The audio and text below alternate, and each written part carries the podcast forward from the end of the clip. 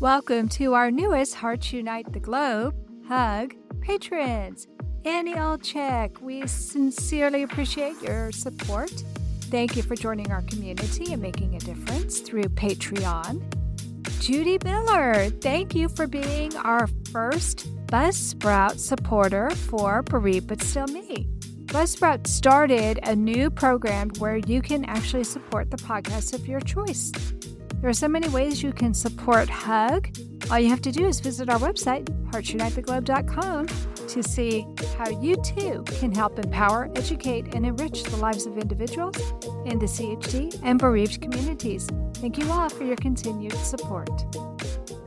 I was just in a position like I am every single other day of absolutely powerlessness. It's a lifelong problem that Daniel's got.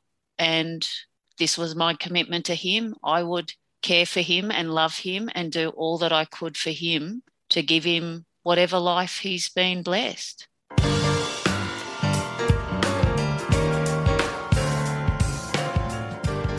What lessons can we learn from our adult heart warriors? Why might a heart mom write a book about her life experiences dealing with congenital heart defects or CHD?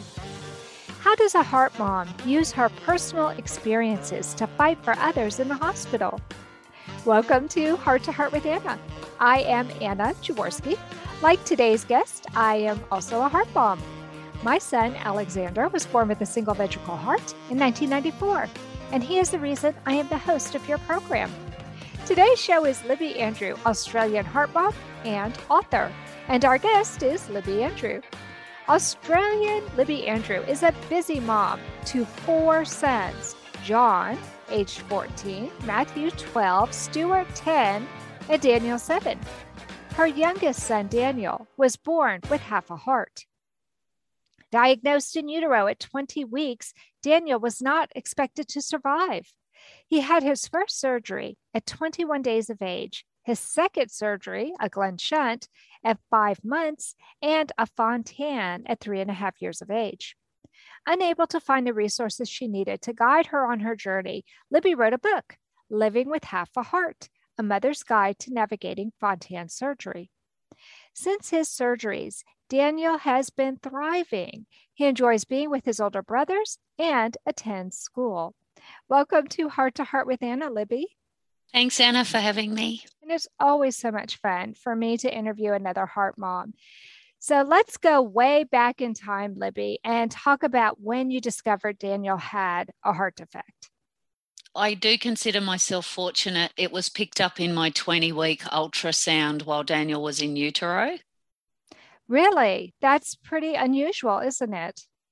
I can only sort of speak about my own journey, but I certainly met some other mums along the way that had no forewarning. So mm-hmm.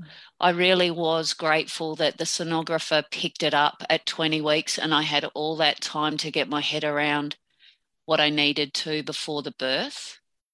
Sure, absolutely. Can you tell me about the kind of support that you had after you found out about Daniel's condition?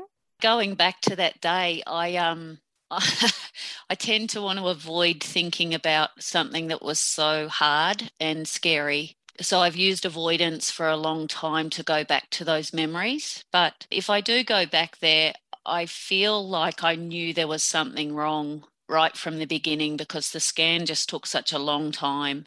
Uh, and yeah. That's I think never deep good. down. Yeah. Never, and you had had three children before, so you knew how quick the scans could be. Yeah, I knew there was something wrong, and I knew I was playing poker with the lady that was doing the sonographer. I didn't know it was the heart, but I knew it was taking too long for there not to be something wrong. Sure, absolutely. Now, were you all by yourself, or did you have somebody with you? No, my partner was there at the scan, and my partner was also there when we got called back to see my GP. It was probably about four hours in between leaving the ultrasound and then the call from the doctor's surgery to say could I come back. So oh I gosh. think I think I'd spent that afternoon knowing deep down something was wrong and I was yeah. waiting for the phone call. So my partner mm. was there the whole way. So that was good that you weren't all by yourself. Did your partner know something was wrong too? No, I don't think she had any idea. I certainly just went straight into fear and I mm. shut down. Mm-hmm. It's easy to shut down when you become afraid. I think that was a strategy that I've used my whole life. When I feel fear coming or I can smell it, I start running in the opposite direction and I shut down how I really should let myself feel in the moment, but it's scary. I, the same thing kind of happened to me in that you kind of go on autopilot, especially you had three other little people depending on you. And so I don't think that's terribly unusual. So you went back after four hours. That must have seemed interminable. It was a long day and it mm. followed a long month. Um, there was lots of waiting and there was lots of unknowns. So I live in Canberra, and the GP that I sat in front of with that one piece of paper that had a lot of letters that didn't really make much sense, nor did the words. And the GP just said that it didn't make sense to him. He wasn't going to try and explain it. He would just refer me on to someone that could help. Oh no. So you didn't have a diagnosis at that time. You just knew that something was really wrong? Yeah. Yeah. Oh my goodness. Okay. And then it was three days before I could see the fetal medicine doctor, who was mm-hmm. the head doctor in the city where I live in Canberra. Mm-hmm. And then it was another fortnight before I actually got in front of someone that had some pediatric cardiology knowledge. Wow. That's yes. that's a long month yeah, it felt like a month without sleep. I'm sure. I'm sure it did. Now, when you found out the internet was available, did you go online to try and find out something for yourself, or did you have such limited information that you couldn't even really do a search? My partner tends to get into Dr. Google. I tend to avoid it. um, I think for me, it was too scary to know, and I wanted to hear it from a human. I didn't want to mm. read it, and I didn't want to try and make sense of words that I'd never seen before. Sure, sure. That yeah. makes sense. That that totally makes sense. Okay, so how long was it before you were told Daniel has half a heart? It was 3 days after that first scan at 20 weeks. So they did give you a definitive diagnosis. They didn't have to wait until he was born. They were able to definitively determine he had a single ventricle heart or half a heart. Were they more specific than that? I took an instant dislike to the doctor. Uh oh. That's not a good thing. um, okay. I, I still have a challenge with thinking about that doctor and that day. I feel offended in the way in which he delivered the news, which I asked him to just give it to me straight. But in hindsight, I didn't want it that straight because the only words that I remember was him saying, This baby will not fit into your lifestyle. Oh my goodness. Yeah. And you I are the first like, person to say something like that to me, Libby. This baby will not fit into your lifestyle. Mm. Wow. Did you just want to punch him? I'm ex police, so I didn't want to get arrested. um, it would include okay. more than a punch. Oh my gosh. I yeah, I was imagine. offended. Yeah, yes. and hurt. That and would shocked. offend me too. Yes. Wow. Mm. Okay. Yeah. It would be hard to hear anything after that. I've never met him before. I was a total stranger and I understand he was going off the information that the sonographer was giving him, mm-hmm. but nothing that they did in that room on that day gave me any confidence in what they were going to say to me anyway, because I didn't mm. like what he said. And the woman left the room and came back with a small doll, and they were flipping the doll from head to toe. And together they were having a conversation in front of me and my partner that was disturbing me because I could see they couldn't work it out. Oh my goodness. Okay. So please tell me you went for a second opinion. I did. I did. The problem with that doctor and the town where I live is that neither of them had the training in pediatric cardiology to give me that clear information that I was seeking. So sure. I I can't blame them. I know they were both trying to give me a clear picture of what they were looking at. And the fact that Daniel's heart is in the wrong position in his body was mm. confusing for everybody. Okay. So um, did he um, have dextrocardia? He does have dextrocardia. Okay. Well, that does make it more of a challenge. And if they weren't specialists, I can see where Daniel didn't fit into their lifestyle or into their practice. Yeah, I because... felt like I'd started with a, a hamburger bun and I felt like the doctor kept loading more and more items onto the bun that made it look like it was a hamburger with a lot. You know, I just wanted a hamburger with cheese, but he just kept adding tomato and lettuce and onion and beetroot. and he just kept adding things to the equation that made it bigger and more scarier than what it was. Okay. How did you resolve this issue, Libby? He made it clear to me that, in his opinion, termination was the option. And I came back at him after taking a little breath to just advise him that although he didn't know me, termination was not going to be an option for me. What was the next option? Then he told me to go home and I'd have two days to come back to him for the termination. Oh my gosh. So he wasn't taking no for an answer. In his mind, termination was the only option. The third option was that if I did choose to proceed, could I not come back and see him? Um, because he wouldn't be able to help me. So what'd you do? So I left and I went to Sydney. Um, oh, and I, I got city. a referral yeah, to the Westmead Children's Hospital in Sydney, where I met our cardiologist who still cares for Daniel's heart today. Okay, so it was a good fit this time. And what did that doctor say? That doctor just was warm and kind, and everything about him felt different. Mm. So I went through the same hoops, I guess, except that we had to drive to Sydney that morning and go through the stress of waiting and wondering and praying. So I just lay up on the table like I had done that morning and lay there absolutely in silence while he did the scan. And then he just switched the light on and the same thing. I just asked him to give it to me quite straight and direct. And that was there'd be no guarantees and that if I choose to proceed with the pregnancy, he would do what he could, but he couldn't guarantee that this baby would survive.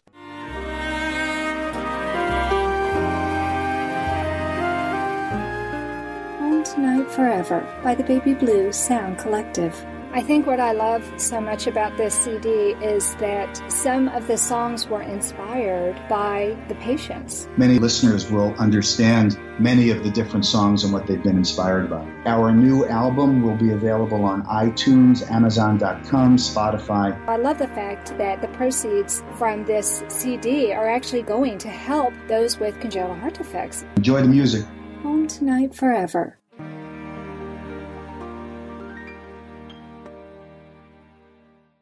This content is not intended to be a substitute for professional medical advice, diagnosis, or treatment. The opinions expressed in the podcast are not those of Hearts Unite the Globe, but of the hosts and guests, and are intended to spark discussion about issues pertaining to congenital heart disease or bereavement.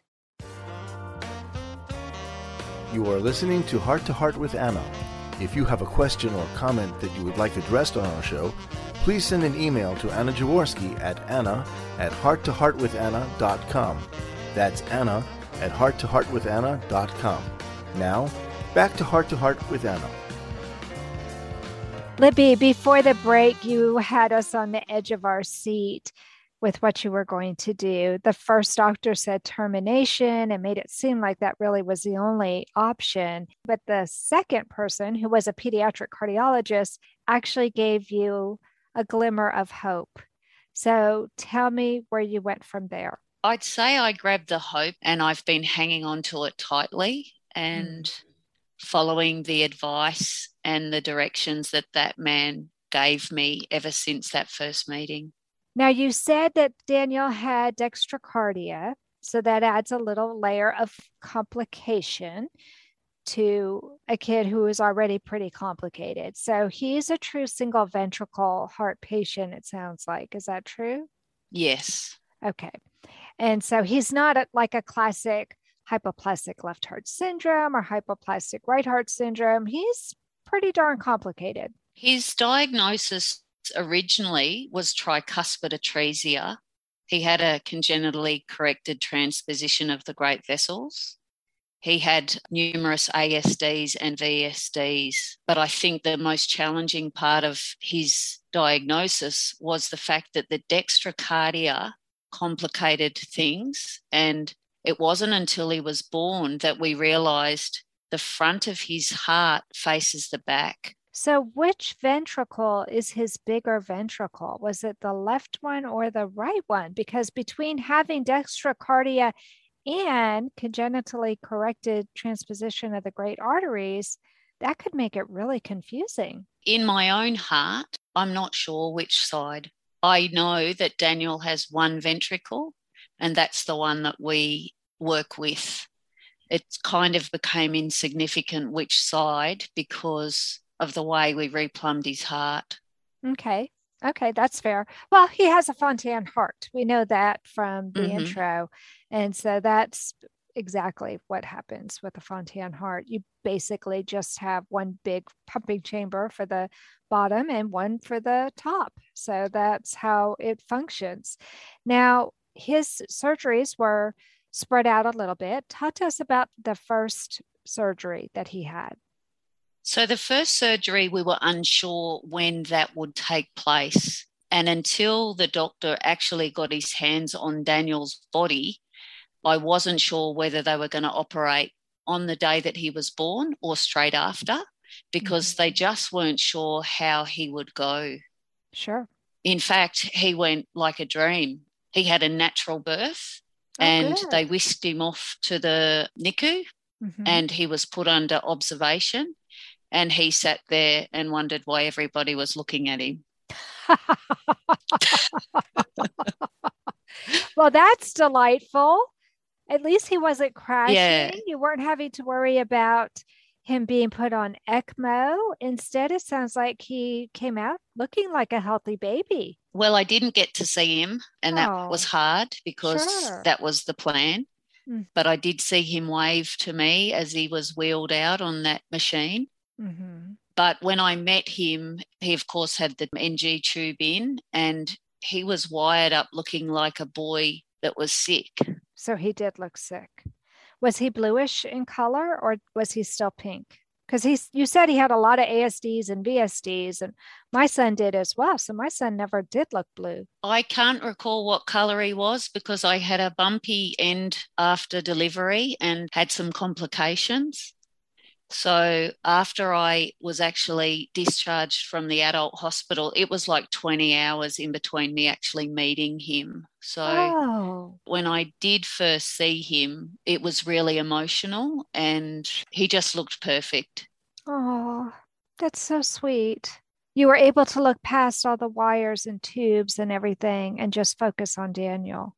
Yeah, well, I wasn't allowed to pick him up and I wasn't used to that. I'd had three other babies that came straight from one end of me and crawled up on my tummy and found milk all of yeah. their own accord, you know. So mm-hmm. to not be able to pick him up and to be physically in the state that I was in, I guess I felt like I was watching a movie.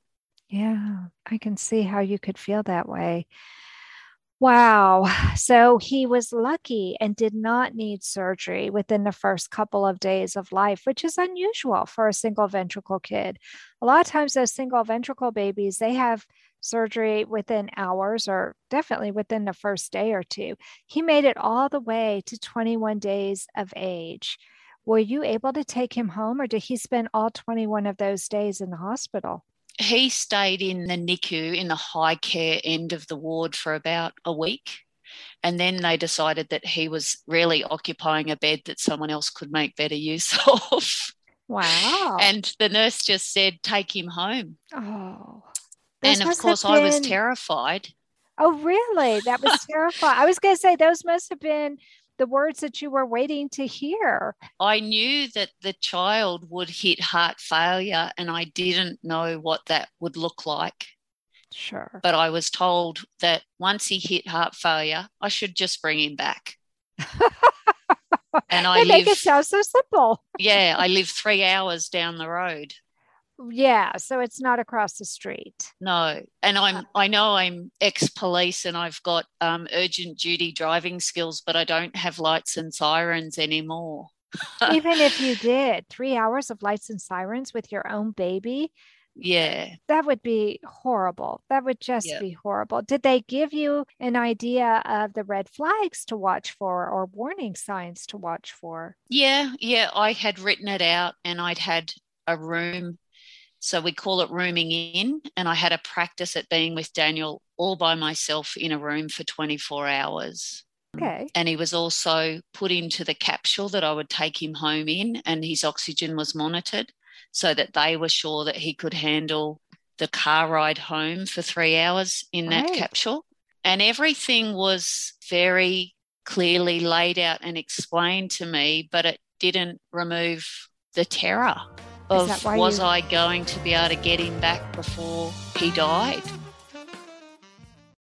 Anna Jaworski has written several books to empower the congenital heart defect or CHD community. These books can be found at Amazon.com or at her website, www.babyheartspress.com. Her bestseller is The Heart of a Mother, an anthology of stories written by women for women in the CHD community. Anna's other books, My Brother Needs an Operation, The Heart of a Father, and Hypoplastic Left Heart Syndrome, a handbook for parents, will help you understand that you are not alone.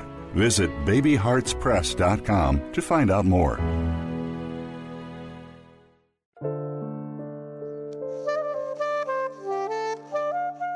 Heart to Heart with Anna is a presentation of Hearts Unite the Globe and is part of the Hug Podcast Network. Hearts Unite the Globe is a nonprofit organization devoted to providing resources to the congenital heart defect community to uplift, empower, and enrich the lives of our community members. If you would like access to free resources pertaining to the CHD community, please visit our website at www.congenitalheartdefects.com for information about CHD, the hospitals that treat children with CHD, summer camps for CHD survivors, and much, much more. I know from having read your book, Living with Half a Heart A Mother's Guide to Navigating Fontan Surgery, that he made it to that first surgery and beyond. And one of the reasons I know that is because you populated the book with photos of Daniel. And I thought that was so brave. Why did you decide to include so many photos of him in the hospital? Those are hard photos to look at. I guess what I was trying to do, Anna, was set up a platform and a resource for other families and other mums like me that are blind. We walk into those hospitals and we're confronted with tubes and things, foreign things attached to our own babies Mhm. that are confronting and hard to look at. And I just thought if I could share and put a warning before someone even opened the book that there were things within the pages that might confront them or upset them. But I wanted to do what I could to prepare someone better than what I was. I can totally relate to that. I think that was a brilliant move on your part. I know that when my son was in the hospital for the first time, I was really lucky because there was another mother there who had a child who was two. He was going in for his Fontan when Alex was going in for his first surgery. And we had the good fortune of meeting one another and talking about our situation. I remember that Amy said to me, Would you like to see Joshua? This is what Alexander will look like when he comes back. And just like you're saying, she said it could be quite a shock. And she went through and pointed to everything that they had connected to Joshua and said, what each of the things were for. So it kind of demystified it for me. And that's what I loved about your book, Libby. You kind of took the, the mystery out of it. It makes it not quite so frightening and less terrifying. Yeah, thanks, Anna. I look at the photo and I just want to look at his face and I want to avoid looking at all those things that shouldn't be there but are mm-hmm. there. It makes me sad.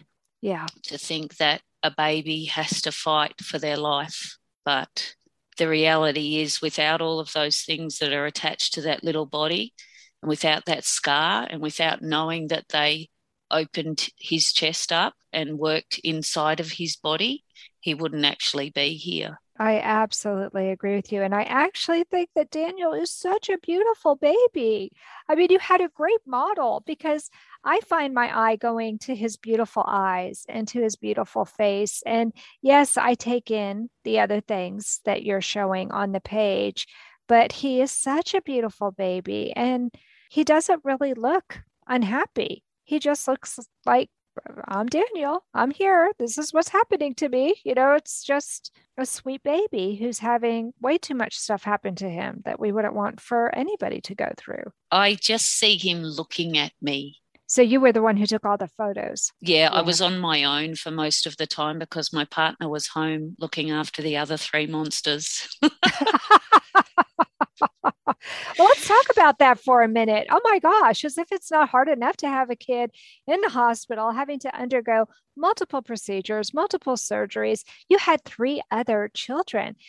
How hard was that for you and your partner? Well, we didn't know anything different, and it was a busy house and it's been a busy life. I certainly wasn't expecting to be gifted with this whole different world that CHD brought to our lives. Mm-hmm. But uh, I guess it was just a matter of picking up the bag and running with it and doing what was required to make sure that we could do everything that was needed. Mm-hmm. It's busy.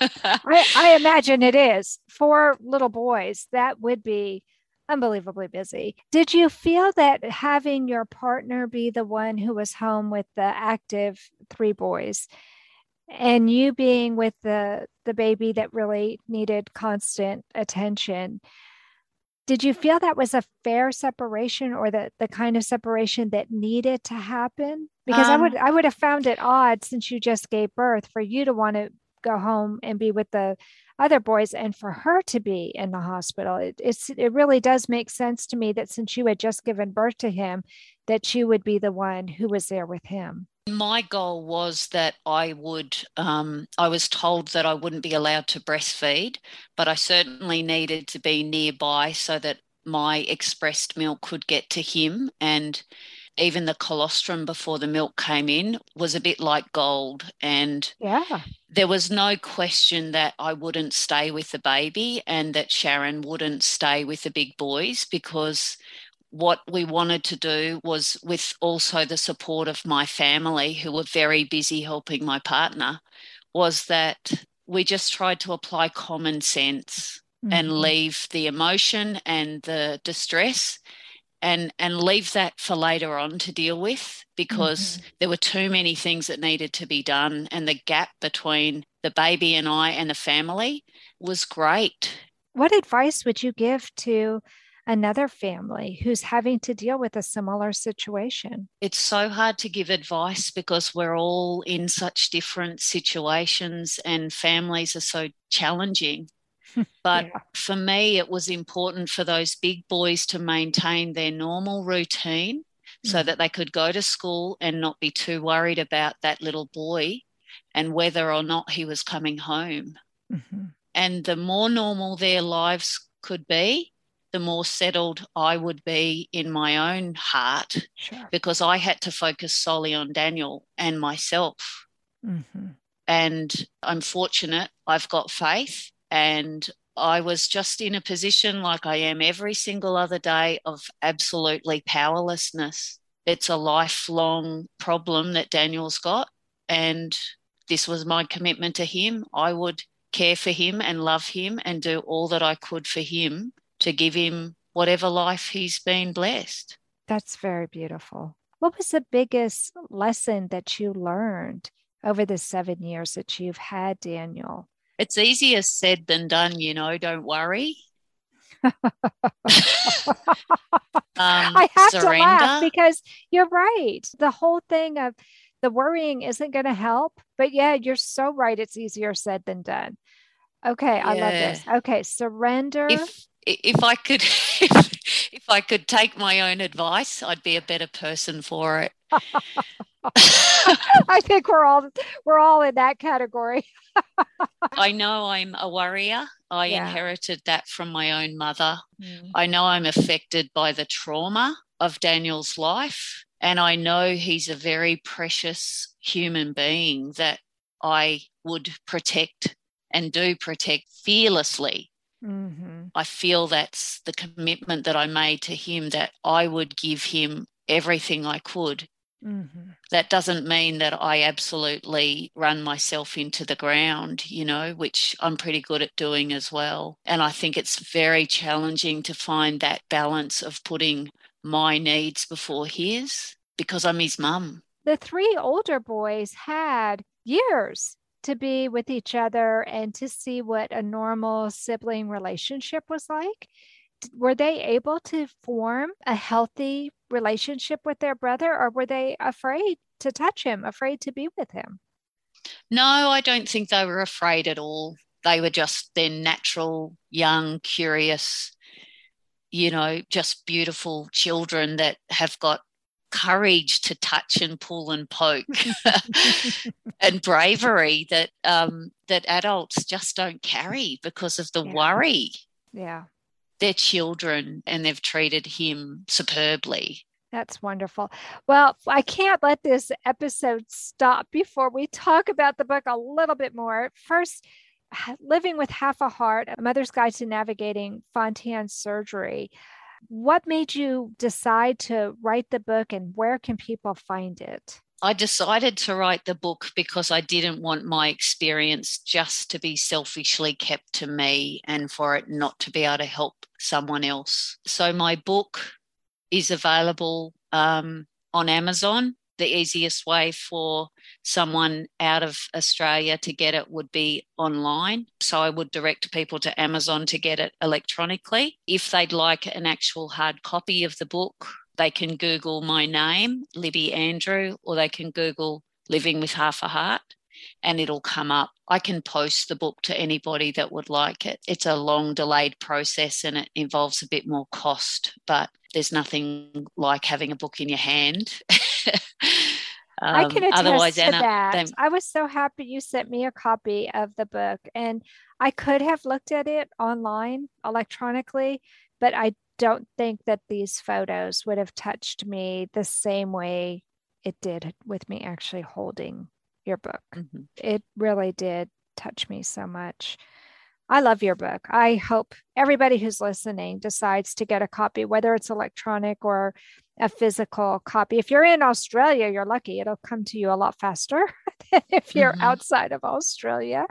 But is it available print on demand? So the book's available in my local bookshops in Canberra and it's available in the Children's Hospital in Sydney. Apart from that, it's just a matter of ordering it okay. through me and me posting it out. And I'll have all of this information in the show notes, my friends, so you don't have to hunt around too much, I'll have links in the show notes so it'll take you straight to Libby so you can get a copy of this book for yourself. One of the things that I liked, Libby, was it was not too big. It's a little over a hundred pages, so it's consumable you know, we're so overwhelmed when we get all of this information and we're told we have a child with half a heart and they may not make it and they're going to have multiple operations. You don't want to get a book that's 300 or 400 pages because that just looks like you can't possibly get through it. But your book has nice big print and all these photos, and it's actually easy to get through. Not that I didn't tear up when I looked at the first photo, I wasn't really expecting that. It took me right back to when Alex was in the hospital. I'll be honest about that. especially the photo on page 14 where he's in the NICU. That was the machine that took Daniel away from me when he was first born. And he got back on that machine each time he went for a surgery. So I felt it was important for mums to actually see just how many screens and monitors and yeah. just how complicated the technology is. It really is. It's very complicated. And we're so lucky to live in a day and age where we do. And all of that's available because we both know 50 years ago that wasn't available. Mm. Our hmm. kids wouldn't have the fighting chance that they do now. Daniel's actually out riding his bike while you and I are talking. mm-hmm. How is he doing today? He's well, Anna. He's happy and he's very determined. Well, he has a very determined mom. I mean, how could he not be?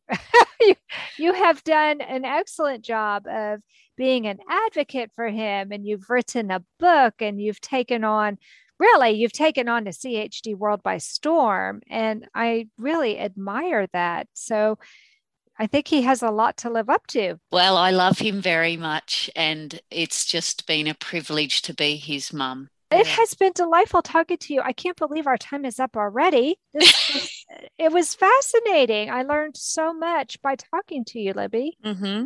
Thank you for coming on the program. No, you're welcome, Anna. Thanks for your time and for inviting me along. Well, I feel like I'm going to have to have you come back because there's more to your story that we haven't had a chance to discuss, but at least we got a touch of it. And people can read your book, see some pictures of Daniel, including a picture at the end where he's a sweet looking little boy. I mean, he doesn't look like a baby, he's a little boy mm. with his first Christmas photo. And he just looks so happy and so sweet. But I know there's more to the story. And so I'm going to have to have you come back. I have a feeling yeah, there are a lot more stories there. they, are, they are very lucky boys. And we've just got to be patient and pray that, you know, today is a good day and we'll make the most of it. And God knows what tomorrow is going to bring. That's absolutely true. Well, that mm. does conclude this episode of Heart to Heart with Anna, my friends. Thanks for listening today please come back next week on Tuesday at noon Eastern Time or anytime because it is a podcast. So it's available anywhere that you listen to your podcast. But we have new episodes that come out on Tuesday. And you can always look us up on Facebook. I love to hear from all of you. And I'd love to know if you have a favorite CHD book. Now that you know about Libby's book, let's share books on Facebook on the Heart to Heart with Anna page. That would be a fun thing to do. But until next week, Remember, my friends, you are not alone. Thank you again for joining us this week. We hope you have been inspired and empowered to become an advocate for the congenital heart defect community. Heart to Heart with Anna, with your host Anna Jaworski, can be heard every Tuesday at 12 noon Eastern Time.